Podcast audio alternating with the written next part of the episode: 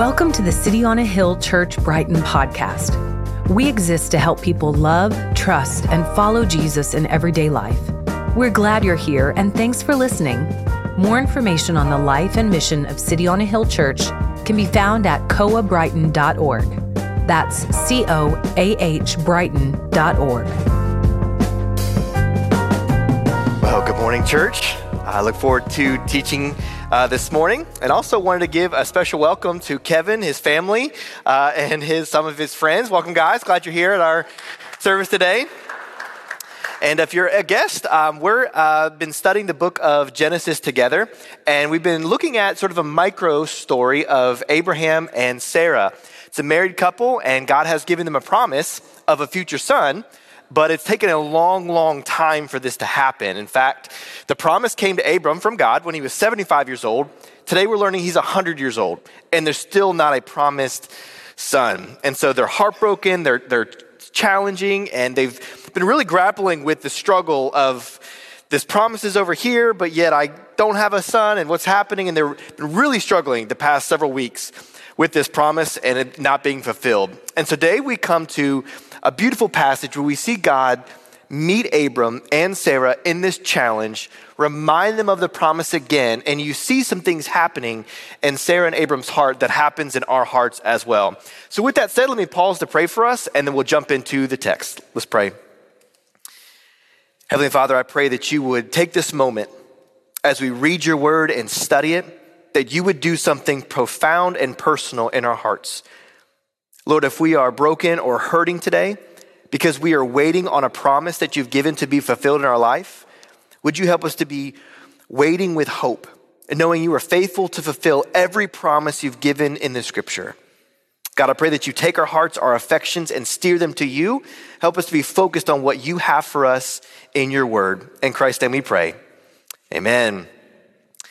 As I was thinking about this text for this week, I also thought about my nephews. And so I've got 5 nephews, but I went and visited 4 of them because the other one lives with my sister somewhere else, and I was visiting the other side of the family.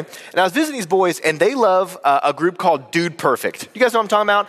Dude Perfect. If you don't know, they do lots of like cool trick shots.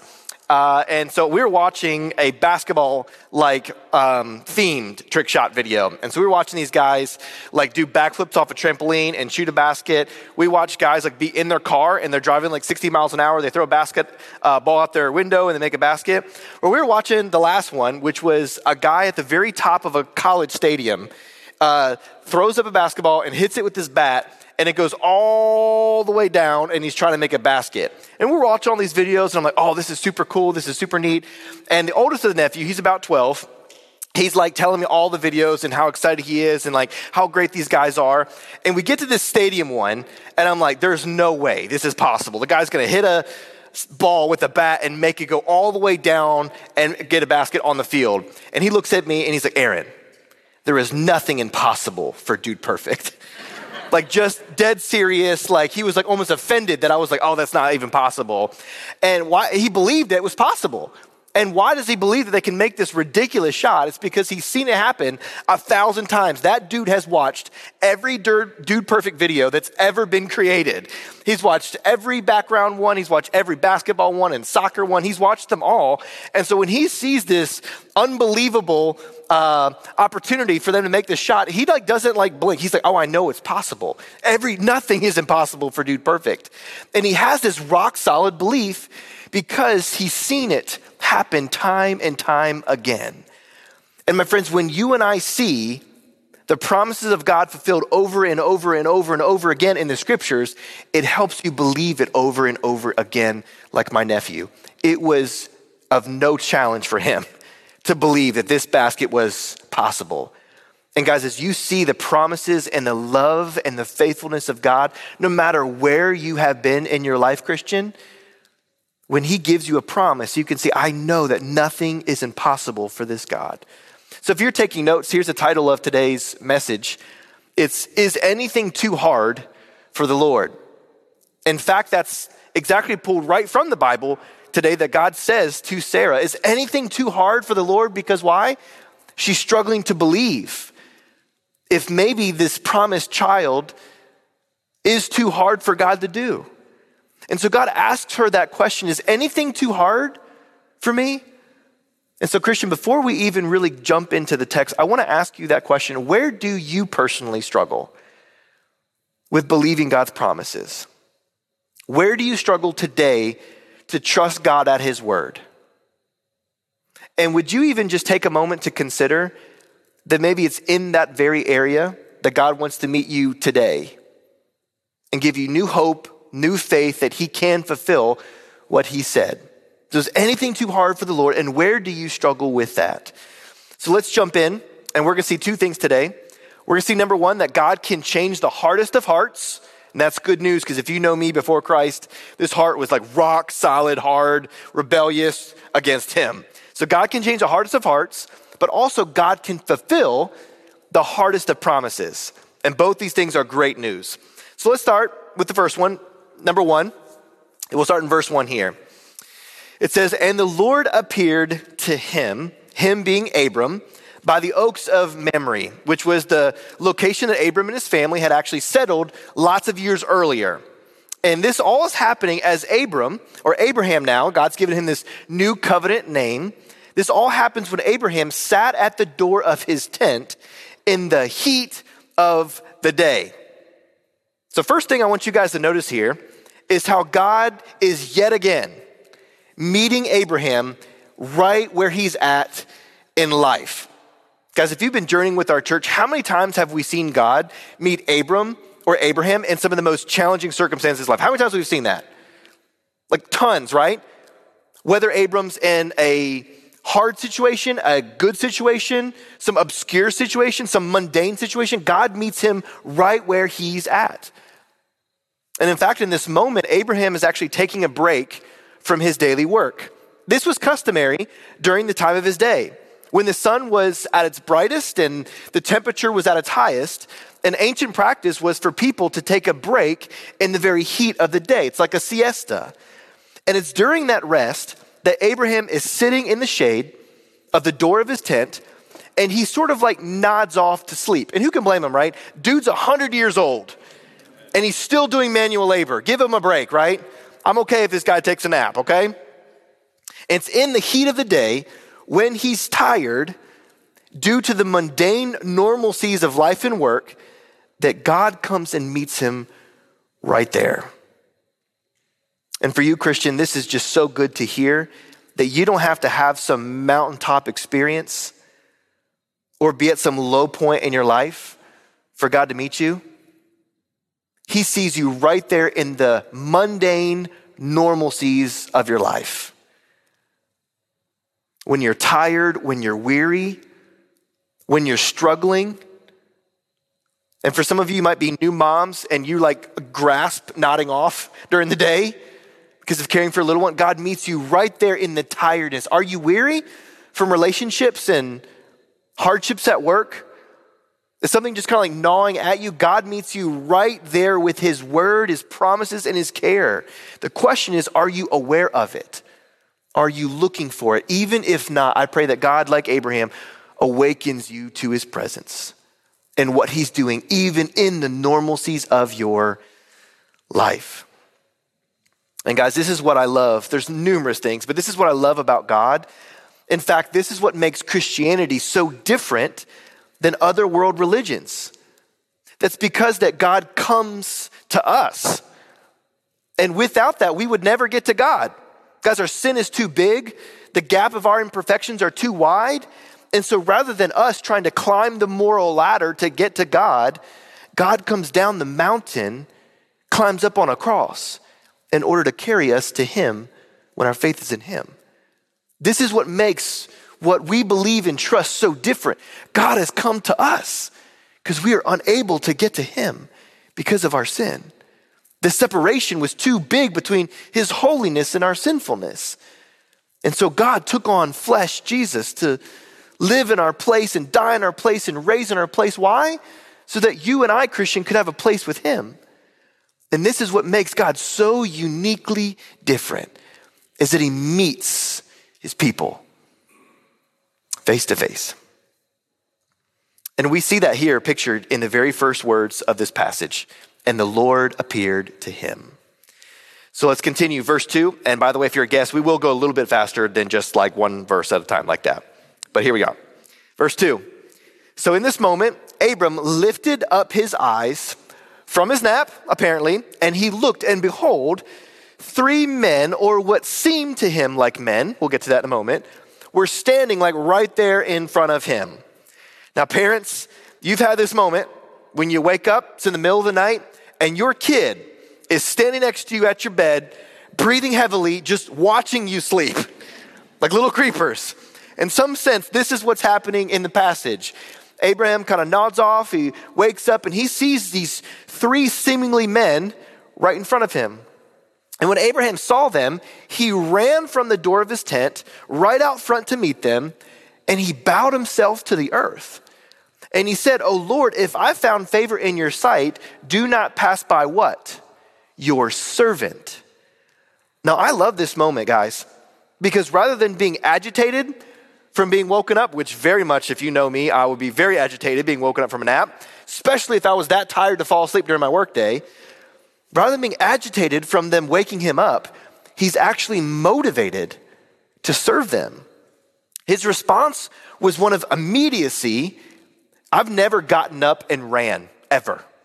I've never been chased. I've never been that excited to wake up and sprint. Especially during that day, it was not a cultural practice of dignity for a man, especially a 100-year-old man, to get up and run anywhere. This was rare, and it shows the immediacy and the sincerity of Abraham. The text again says that he got up and he ran to meet them, and when he got there, he bowed himself before them in humble servitude. Now again, let me tell you, when I get woke up, I do not react that way, and I bet most of us don't react that way, amen? When you're woken up. So it begs the question for us, why did Abraham respond this way? Why the immediacy, sincerity, humility? Why did he just wake up and do that? Because listen, when you grasp just how far God has gone to serve you, you want to serve others with that sort of love too. In fact, that's the very first point that we're unpacking here. God can change the hardest of hearts. Now, guys, if you remember mentally, back up just for a moment to where do we first meet Abraham? His name was Abram, and he was in chapter 12 of Genesis. And it's in that chapter that we see that Abram is really, really, really far from a relationship with God. He was in the land of Haran, where he and his family followed lots of pagan practices of the culture. They worshiped other creations rather than the Creator. And they outright rejected the ways and words of Yahweh. In fact, maybe he was one of the gods amongst the many of gods, but they rejected his ways and his words. Even further, Sarah and Abram, they lived decades, guys, in the pain and mockery of infertility. And as a result, the culture around them looked down on them. They would judge them because of their inability to have children that one day would care for them or carry on their legacy. So they're in a really tough spot. Everyone saw them as cursed. They're far from God. They're rebelling against him. They're in a land that's far away from a future promised land, practicing things against this God and rejecting it. And do you know that in that very pain, that very rejection, that very distance from God, that God drew close to them? God blessed them when they felt cursed. He gave them this promise of a son that would be born to them. God accepted them when they rejected him. And he caused his love to soften their hearts and move in their lives so that Abram and Sarah would trust him and reject their false gods. God served them wholeness in their brokenness, served them healing in their hurt and forgiveness in their failures. And it was this service of God that moved Abraham's heart in such a way that it caused him to want to serve others in the way that God has served him. And that's what we see happening. Yes, it was a cultural practice to take care of guests that would come visit. Yes, this was a hospitable practice, but not the urgency, not the immediacy of this. Remember, he recognized the voice of the Lord. He had God appear to him at one point before. And in this moment, we see that Abram is moved because he has seen how God has served him, and it has moved his heart to serve others. Christian, does your life have that same feel to it? Do you have that same mindset of Abraham? That you've seen how God has reached you in the darkness of your life, the struggles that you face, the sin that you have been a part of? And have you seen how God has loved you and forgiven you and pursued you in that spot? And has that changed you and grasped you in such a way that you want to give that to others? That's what we're seeing happen with Abram. And that's what we clearly see displayed in the next verses. Verse 4. Verse 4, Abram says, "Let a little water be brought and wash your feet and rest yourselves under the tree." Verse 5, "Will I bring a morsel of bread that you may refresh yourselves? And after that you can pass on, since you have come to your servant." So they said, "Do as you said." So what did Abram do? Verse 6, Abram went quickly into the tent to his wife Sarah and said, "Quick, get 3 seahs of fine flour, knead it, and make cakes." So what did the dude do? He's roping in his wife now to help him serve others. And his heart is just bursting with generosity, because these 3 seahs of flour equates to 5 gallons of flour. So either he's stupid because this is way too much cakes, which is very true about how I cook and bake. I don't know what I'm doing. So either maybe Abram's like me, just has no idea, or he's just being incredibly generous. Let's take 5 gallons of flour. And so I think his heart is bursting with generosity. He just said a moment ago, "Let's get a morsel of bread," and dude lost his mind. Let's get 5 gallons of flour. His heart is bursting with generosity. It's gonna make him way more cakes than a few of them can eat. Well, it goes further than that, verse 7. Then Abraham ran to the herd that he had, and he took a calf, a tender and a good calf, the best meat, and he gave it to a young man who prepared it quickly. Verse 8, then he took some curds and milk of the calf that he had prepared, and he set it before him. Curds, milk, the calf, huge, mega, fancy meal. You got cakes, fresh milk, you got curds, which is sort of like yogurt, all of that sort of being a sweet taste that would offset the savory steak of filet mignon from this tender, good calf. Vegans in the room, I'm sorry, I'm just telling you exactly what happened. It's a gourmet meal. And notice what Abram does. Excuse me, I've been saying Abram for the past 6 weeks. It's Abraham. I get that. Sorry. Abraham. Then it says Abraham, look what he did. He just stood by them under the tree while they ate. I'm going to be real with you. If I'm going to cook something that nice, I'm going to eat it too. But Abram takes the position of a servant, and he gives them the food. He's standing there ready to serve them at whatever they need. Notice again the urgency. He's running to the herd. He's going to his house. He's making the milk. There's an urgency, but there's also a priority. He's abandoning himself. He's putting others before himself because he's seen how God has lovingly made Abraham a priority of love and care. And he's doing that to others. He's being generous. He's giving way more food than was possibly probable during those days. Ample amounts of food. Guys, some of you guys, I think it was 1 year ago, you guys blessed Emily and I, and you guys secretly band together to give us a really, really, really nice, expensive dinner to Fogo de Chão. All you can eat steak dinner, and we loved it. That's not me begging for more. It's just telling you we loved it, absolutely loved it. And that's exactly the type of meal. It's a Fogo de Chão feast. And these guests are eating it, and Abram didn't have any of it. He's just sitting there, fulfilling the role of a waiter. That would be what you saw at Fogo de Chão, how they're just standing there, and at any moment, they're ready to serve you. Now, there's a difference between a waiter and a server. At a nice restaurant, they're like waiters. They're waiting on you. At other restaurants, you're the one waiting on the server. Hey, can you come back and help me? And that's what's happening. He's waiting to serve at their needs. He's looking to see what needs are possible. And Christian, this is the type of view I would love for us to have in the church. That you and I so deeply grasp how God has loved and served you in the gospel that you're looking for opportunities to serve. You were standing with and close and by people who are maybe challenging or struggling or having a hard time, and you're waiting and desiring to serve them. Are you in people's lives like this, where you're standing close by? You're looking at the details of their heart and what they're going through. Are you close by others in order to serve them the way God has served you in the gospel? Church, I want us to be this type of people. Not just where it's a cultural practice of Abram's day, but it seems like this was from his heart, was sincere and generous. He's prioritizing others. He's just standing there. He sacrificed the finest cow, crafted the finest curds, had Sarah bake the finest cakes, all to serve others. So church, again, let me ask you, has the way that God has served you in the gospel affected you all the way down in how you serve others? Let me ask you these three questions to help you determine what that looks like in your life. Christian, do you lavishly love others with your time?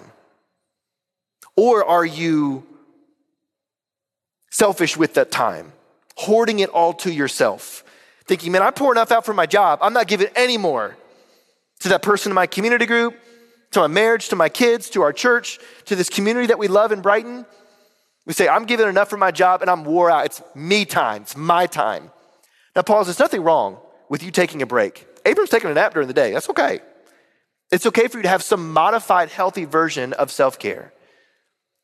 But I do think there's some sort of thing that's restful when we are serving properly. There's some sort of spiritual, emotional, mental rest that happens when we take the focus off our own life and lovingly serve others with the right motive. There is a restful thing that happens there. And you know this because you've experienced this probably on someone else's birthday or Christmas. You went on Christmas, or hopefully not the day of, you went a couple weeks earlier, and you bought presents for someone. Or you clicked online and you clicked that button and they bought it. But you get the concept. You worked to serve someone else. And then on that Christmas morning, your kids or your neighbor, your family, your friends are opening those gifts. And there's something restful that happens in you. Something joyful that happens. You sacrificed your time, your money, your effort, and you blessed someone else and you experienced some sort of rest, some sort of enjoyment. Church, do you lavishly love others with your time? It's the most precious thing that you and I have. It's not our money, but it's our time. Are we investing in loving people like this? I have not. I have not done this well. Whether it's with my kids or with our church family or with you, at time I'm selfish with maybe my time. But how do we love others with it? Moving a little bit quicker, do you sacrificially serve others with your talents? Do you take your talents, your skill sets, and do you serve others with it? Or do you demand or manipulate others to care and serve you? We see this all the time in marriages or parenting. We feel like we're not being cared for or served by our spouse, and so we start demanding it or manipulating it or giving the cold shoulder or yelling at them in order to get what we want. We're not sacrificial in our service. We're demanding that other people serve us. Why? Because we've forgotten that all the time there is a God who is serving our hearts and our needs and what's best for us. We see that in Romans 8:28. God is working out all things for our good, Christian. And that good is to be conformed more into the image of Christ. So everything you're facing, Christian, everything you go through, every hardship, God is using that to serve you good and to make you more like him. And if you forget that, everyone else in your life will be a person to use in order to get served. But if you get the gospel and you grasp it at a heart level, you use everything in your life to serve everyone else rather than the inverse. Does that make sense? We use things to serve others. We don't use people to serve self. Make sense? Last thing, do you generously give others of your treasures? It's what you own, your money, your resources. That's the hardest one at times. Because also what we do, we store up most of our treasures to ourselves because we believe that in that money or that bank account, that will be our security for the future. That will be our comfort because this is what's going to take care of me. So we don't sacrifice it. We're not generous with it because we think I need this to be comfortable or secure. And so we replace God as the creator with something in creation and we don't give it away. The most generous people in the world Speaking Christians, the most generous people in the world have understood how much they've been given by God. And so they want to bless others with what they've been given. Christian, are you like this? Do you love lavishly, sacrifice your service to others, and generously give? Serving others well comes from seeing how God has served you well in the gospel. And this is exactly what we see with Abram. We see God change Abram to Abraham, forgive him in his failures, bless him when he felt like a curse. It's because of seeing this over and over again in his life, he's transformed and he serves out of that place. It's in the gospel that we see that point number one, God can change the hardest of hearts. Number two, we also see this though, God can fulfill the hardest of promises. Now, at some point during this meal, this Fogo de Chão feast, these mysterious men who sort of just showed up out of nowhere said to him in verse 9, they say, hey, Abram, we're having this great meal here. Everyone seems like they're gathered, but where is Sarah, your wife? Notice how Sarah is not lost in the mind of God. God's not just favoring man over female. Sarah, maybe for cultural practices, is not at this meal, and maybe she thinks that this is just a men sort of meeting together, and I'll just stay away in my tent, away from everything. But no person is not seen under the eye of God. Not one person is not cared for under the eye of God's covenant love. And so they say, where is Sarah, your wife? Now, this is where the story to me gets really, really interesting here. Because these guests, as far as we know, have not yet met Sarah, but they already know her name. Even further, they already know her covenant name, how God has changed her name from Sarai to Sarah. So we are learning here that these guests are more than just mere men, as their outer form suggests. They have this divine knowledge, suggesting that they're indeed divine beings rather than earthly ones. In fact, I think this is what the author of Hebrews has in mind when he writes this in Hebrews 13, verse 2. Do not neglect to show hospitality to strangers, for thereby some have entertained angels unaware. I think that's what's happening here. I think God has taken on some sort of form, which we call a Christophany in the Old Testament. He's not taking on flesh, which he will, but he's taking on form, pointing to that one day this God would take on flesh, not just form, but there's other angels that are with him. And we're seeing they have this divine knowledge and understanding of who's in that tent, what's her covenant name, and what's her story. Christian, if you ever feel like you are lost on God's mind, that he doesn't care for you or what you're going through, you feel like he's forgotten you because of what you've done in your life. Nick, do you mind grabbing me just like a quick water, man? I'm struggling up here. Sorry, bud. You're not my servant, but thank you for serving me, brother. Means a lot, man. Thank you. Sorry, guys. Still trying to get over a cold that I had a long time ago. Still struggling. Thank you. If you feel lost in the eyes of God, I want you to deeply see that no person, no eye is outside of God's. I love you, bro. Thank you so much for caring for me, man. Oh, that's good. Not better than filet mignon though, but. And I think that's what's so encouraging here is that Sarah has made some really, really poor decisions in her life. Do you guys remember what happened with her and Hagar from a few weeks ago? She's at the lowest point in her life. She buys a slave, just sinful. She misuses the slave, which of course is terrible. She causes the slave to go into sexual situation with her husband. That girl ends up getting pregnant, and then Sarah mistreats her and runs her off. Sarah's at the worst place, and so maybe hearing the voice of God outside, she wants to hide in this tent, and you hear God say, where is Sarah? Does that remind you of Genesis 3 about Adam and Eve? Hey, where are you? Christian, God is always looking to go deeper with you no matter where you are in your walk. God is looking to go deeper to meet you in your pain and your circumstance. And that's what we see God doing with Sarah. I think this further continues our suspicion that these guests are divine.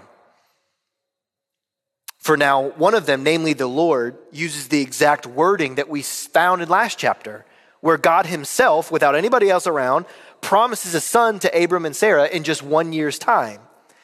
It's at this very moment, at the sound of her name, in verse 10, when God said, "I will surely return to you about this time next year, and Sarah, your wife, shall have a son." And hearing her name, her ears sort of perk up in attentiveness from within the tent. Verse 10b says, so Sarah starts listening at the door of the tent behind him. So the Lord is sitting here and Sarah's in the tent, and she can kind of have an eye of the back of him, but he doesn't see in the tent with his physical eyes, but a spiritual eyes looking at her and loving her. And so the text takes a moment and gives us some commentary and says, and Abram and Sarah were old, they were advanced in years. Verse 11 tells us, and that the way of women had ceased to be with Sarah, meaning what? That her childbearing years are officially over. And so verse 12 says, so at hearing this promise of a son in 1 year's time, Sarah laughed to herself. This is a quiet laugh. This is probably an inside laugh. It's probably one of those laughs. You know what I'm saying? Well, those mockery laughs, those little chuckles that no one can hear other than yourself. Sarah laughed to herself, saying, after I'm worn out and my Lord is old, Joker just fell asleep during work, shall I have this pleasure? I don't want to be too grotesque here, but I think Sarah's on to two things here. She says, shall I have pleasure? I think there's two things. One, I think, yes, it's talking about, shall I have this pleasure of a future son come through my line? And then through this son, ultimately would come a Messiah, Jesus. And she's saying, would I actually have this pleasure of this promise, even though I'm old and Abram's old?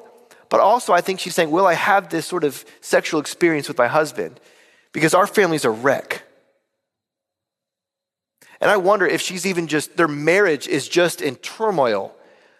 And maybe they've not been intimate together and their relationship is at odds. And she's like, will I even have this pleasurable experience with my husband to even create a child because of what's happened with Abram and Hagar and how we're all in this one home now and it's chaos? And even in this moment, God is giving an invitation to Sarah and Abram to heal their marriage. Not just sexually, but emotionally and mentally and spiritually. That God gave this promise knowing that their sexual relations would end up fulfilling this promise in God's hand, but it's a moment for them to reflect and repent and work through their marriage. And I think that's what's happening here. She's doubting though. She's laughing to herself. I'm wore out, I'm old, and I don't know if I would want to have this with Abraham because of what happened earlier with Hagar. Verse 13, and the Lord said to Abram, hey Abram, why did Sarah laugh and say, shall I indeed bear a child now that I'm old? And then he says the most powerful key verse in the entire chapter. And I imagine he says it in such a way that Sarah can hear loud and clear. I'm sure he says, is anything too hard for the Lord? Now in this moment, God doesn't say, I heard you, Sarah. In this moment, he lets her stay in the tent. So he's like, hey, Abraham, why did Sarah laugh? And again, where is the Lord facing according to this text? She can see his back, but he can't see. This again is revealing to us that these are more than just earthly seemingly people. There's divinity here. There's God himself, and then there's divine beings, the angels that are here. So God doesn't want to embarrass her in this moment and say, come out of that tent. You laughing at me and what I'm going to say? In love and grace, he just says, hey, Abraham, why is she laughing? To indicate to her, I hear you. I know you. I hear your pain. Is there anything too hard for me? And what I love about this is that God doesn't just want to give her a son. He wants her to give him her heart. God is after not your possessions, not your success, not your healing. God's after your heart. He wants you. You ultimately dedicated and surrendered to him. And so he's not making this about a child. He's making it about faith and trust and who God is. And so he asks her and he asks you, is anything too hard for the Lord? Is anything too hard? If I asked you this question today, like individually, if I went to Mandy or went up to you or, you know, ask a question, Cade, say, hey, is anything too hard for the Lord? You'll say, no, Pastor, theologically, there is nothing hard for the Lord. Let me tell you a Bible verse that tells me so. Like theologically, Sunday school answer, you know that nothing's too hard for the Lord. But God's not asking a theological question here. In some sense he is, it's an intellectual theological question, but he's asking a belief question, what her heart beholds. Not what theology does she think, but what does her heart behold as truth? And guys, if you're honest, like I had to be this past week when I was preparing this, many of us are like Sarah, and you have given up on the promises of God.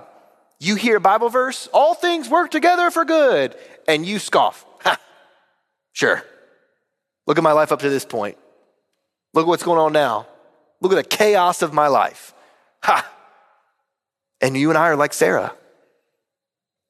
Guys, there are 5 promises that you and I, from my time with you, church, that you and I both, we give up on all the time. The first promise that you and I give up on is deliverance from trials.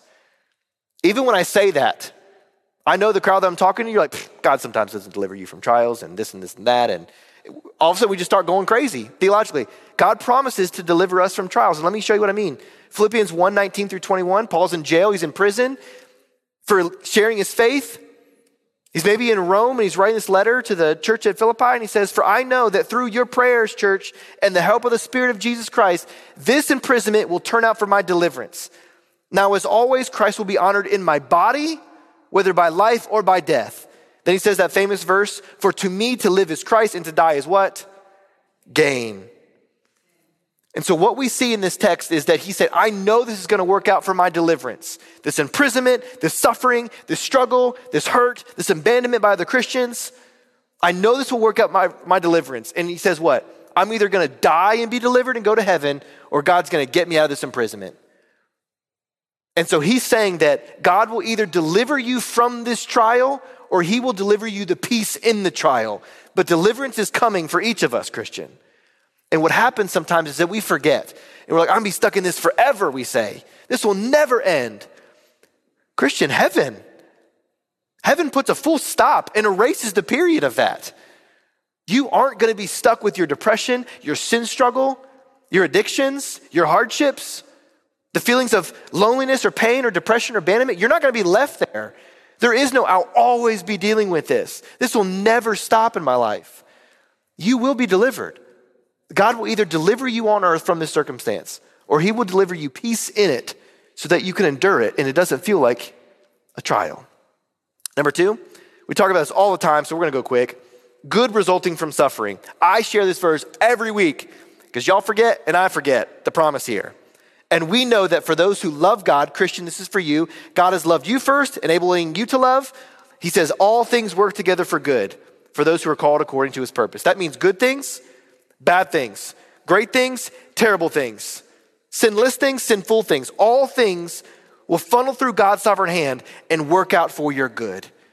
And we often think that I've got to get out of my circumstance in order for this to work out for my good. And God is saying, in the midst of your circumstance, I can make this work out for good. See the difference? God is promising that good will result from the suffering you're facing right now in your life, in your marriage, with your kids, at your job, every relationship. In that spot, God promises whatever you're holding on to as suffering, God will work that out for good. And in fact, maybe that's why God allowed it in your life, to bring something better along for you in him. Number 3, victory over sin. Victory over sin. Some of us have just believed, I'm always gonna deal with this sin. I'm always gonna feel this way. I'm always gonna do these things. I can't stop this addiction. Here's what Romans 6 says. We know that our old self was crucified with him in order that the body of sin might be brought to nothing, so that we would no longer be enslaved to sin. For one who has died has been set free from sin. Verse 14, for sin will have no dominion over you, since you are not under law, but under grace. Christian, some of us just believe that I'm always gonna struggle with pornography. I'm always gonna struggle with drinking. I'm always gonna struggle with my finances and thinking that's going to be my security than something else. I'm going to always struggle with lying. I'm never going to be free. And if you're a Christian, you hate sin. You hate that you do things that you don't want to do. And God is saying victory is possible in that particular area that you were addicted to. Doesn't mean that we don't bring science in or we don't bring medication, but God is promising that sin does not have dominion over you because Christ does. And so if you've given up on fighting that temptation and that sin because you think it's just too big or it's too hard or impossible, God looks at you and says, is anything too hard for him? If he can raise someone from the dead, the hardest thing we got to believe as Christians is that God raised himself from the dead. Jesus came back from the dead. It's the hardest thing we got to believe. And if we believe that's possible, can he not raise you from your addiction? Victory over sin. Is anything too hard for the Lord? Have you stopped believing? And today, would you believe again? Number 4, provision for the future. Provision for the future. Matthew 6 says this, if God so clothes the grass of the field, which today is alive and tomorrow is thrown into the oven, will he not much more clothe you, O of you little faith? Therefore, don't be anxious, saying, what shall I eat? What shall we drink? What shall we wear? Aaron International Version would be at this point. What college should I go to? And what do I do about my grad program? And what do I do about my finances? And when should we have kids? And all these questions about the future. Will you provide for me, God? Will you be there? Will you care for me? Verse 32, for the Gentiles seek after these things, and your heavenly Father knows that you need all of them. So here's what you do. Verse 33, seek first the kingdom of God, his rule and reign, his ways on earth, and his righteousness. And then all of those things will be added to you. I think as Christians, we have the priority off. We think, God, I got to get my money in order, my house in order. I got to get my kids in order. I got to get my degree in order. And then I'll obey you on the world. I'll do what you've called me to do. And I think sometimes we're so focused on the provision of the future, our money, our degree, what we're going to do, and we plan for all of that stuff, so much so. Maybe you're getting married soon, or you've been through that phase where you were working like super hard on the engagement. You're like, well, after that, I'll get to rest. Well, then you got to go to work, or you had to plan a new job, or you got to move to another city. And there's so much work that has to be done. And God's saying, rather than being worried about the provision of the future, would you seek first my kingdom and I'll take care of you? Christian, how are you processing what the future looks like for you? Do you think it's in your hands that you have to create your own future? And so therefore you hoard resources and you're anxious about everything that happens in your life because you think you're in control? God is releasing that for you today. He says, hey, seek first my will, my rule, my reign. Seek me, my ways, and I'll take care of the rest. Have we forgotten that? Or do we think, I've got to take care of my own life and everything because God won't? Provision for the future. Are you more concerned with building your castle of comfort or advancing God's kingdom of grace? Last one, the desires of your heart. Now this one's going to make me sound like a pagan health and wealth preacher, false prosperity guy, but bear with me, okay? I think a lot of us struggle right here. The desires of your heart. If you've grown up a Christian, you know this verse, and it has been like used in terrible reasons for lots of things. But here we are.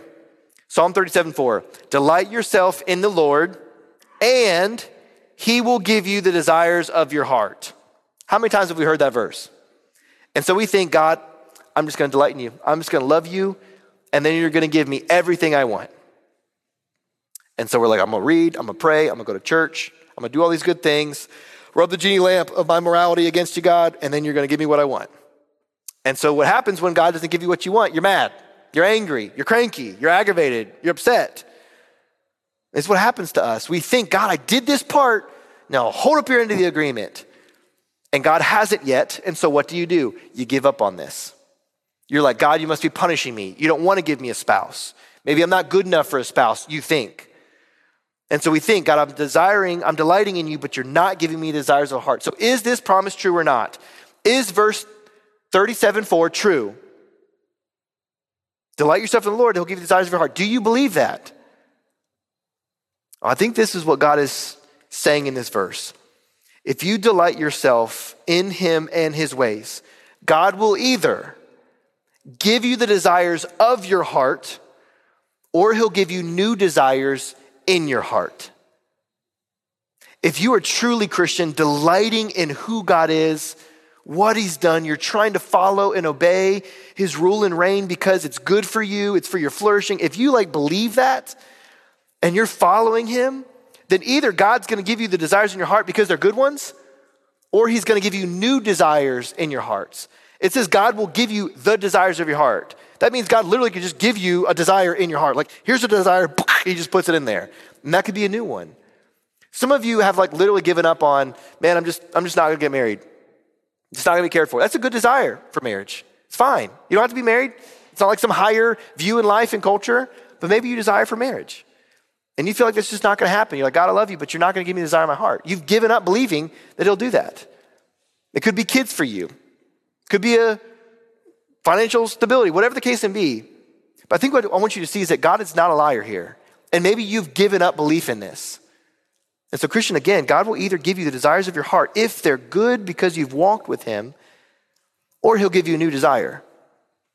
Just one more moment on this. This is really, really applicable for my own life and heart. If you know our story, we share this often that my wife and I are unable to have biological kids. That's why Sarah and Abraham's story is really personal to us. All their infertility journey, we experienced that in our own life. We still can't have biological kids. We're about to celebrate our 10-year anniversary. Been together 12 years, been married 10 years. And we're not able to have kids. And in that moment, we asked God for years, God, give us children. Give us children to love and to care for and to raise up, to know you, to love the world, to make an impact. God, would you help us to do that? Time again, no. Doctors, no. And in the midst of that, God changed our hearts. My wife and I wanted to pursue foster care and adoption before we got married. And so we got married, we did that. We've got two beautiful, wonderful, crazy, sassy, but awesome, two little girls, Kiana and Shisera, 6 and 4. And in that desire to have biological kids, God changed our desire. I'm not saying this has to be your case. It's our case that God no longer in Emily and I's heart do we want biological children. Not that that's a sinful thing, not that that's a bad thing, but we know that God has shifted our heart saying, our plan for you, my plan for you is for foster care and adoption. This is your route to love and to care, and God has shifted that desire. So God didn't give me my desire, but he changed my desire. I'm not saying it's always that clear cut in your life, but I do think it is that God's either gonna give you that desire if it's good, or he's gonna give you a new desire in your heart. And I think regardless though, God is able to fulfill even the core of what that desire is, whether that's love or belonging or care, whatever that is, God himself can fulfill that. So let's begin to wind this down as we conclude here. God is gracious in Sarah and Abraham's life, just like he's gracious in yours. He's gracious in our failures and our doubts and our struggles to trust him. And so he reminds Abram and Sarah again of his promise in verse 14. He says, at the appointed time, I will return to you about this time next year, and you shall have a son. God reminds them of the promise again and again and again and again. And we've seen this promise over 10 times now from Genesis 12. God keeps reminding because we forget. And as we shared 1,000 times, when you forget the promises of God, you forgo the peace of God in your life, and chaos happens in you and around you because you forget what God is doing. And so in love, God's reminding you of his promise again today as he's reminding Sarah and Abraham. And as we close, what do we see Sarah react? But Sarah denies it, saying, I didn't laugh. Mm-mm. I did not laugh. For she was afraid. Guys, we do all kinds of things when we're afraid. All kinds of things. We lie, we cheat, we steal, we hide. All kinds of things when we're afraid. But perfect love casts out all fear. And so what does God do? He gives us perfect love and he calls her out in order to call her in. And he says, no, but you did laugh. I see you. I see your heart. I see your greatest struggle. You did laugh because you're afraid. And I'm calling you out in order to call you in. This scene ends in a unique but beautiful way. God's calling out Sarah for her deception and her doubt. She's trying to hide the fact that she's struggling to trust God's promise, so she lies. But God yet truthfully and graciously calls her out in order to call her in and says, no, you did laugh. In fact, I think this is also prophetic. In fact, you could almost get a hint here. They say, in fact, you will laugh again. Because as he hints at last chapter, he says, your son's name will be Isaac, which means laughter. So God is saying, indeed, I will bring you joy and peace and laughter to your life through this promised son in 1 year's time. The same joy, Christian, and peace that is brought to all of us when we daily trust the ultimate promised son, not Isaac, but Jesus. God's promises, guys, can sometimes be laughably impossible. But as we'll see in coming weeks, God's promises are always laughably wonderful. From her laughing at God's promise to laughing in joy because her son has come. God is laughably wonderful to fulfill all his promises. So church, let me ask you one last time, the way we started. Where are you struggling today, Christian, to trust the promises of God? Will you take a moment and would you just bow your head? And we're gonna pray, and I want you to just pray two things. The honesty of your heart, would you pray this, number one, would you ask God to reveal to you the places where in your life that you just don't really trust him?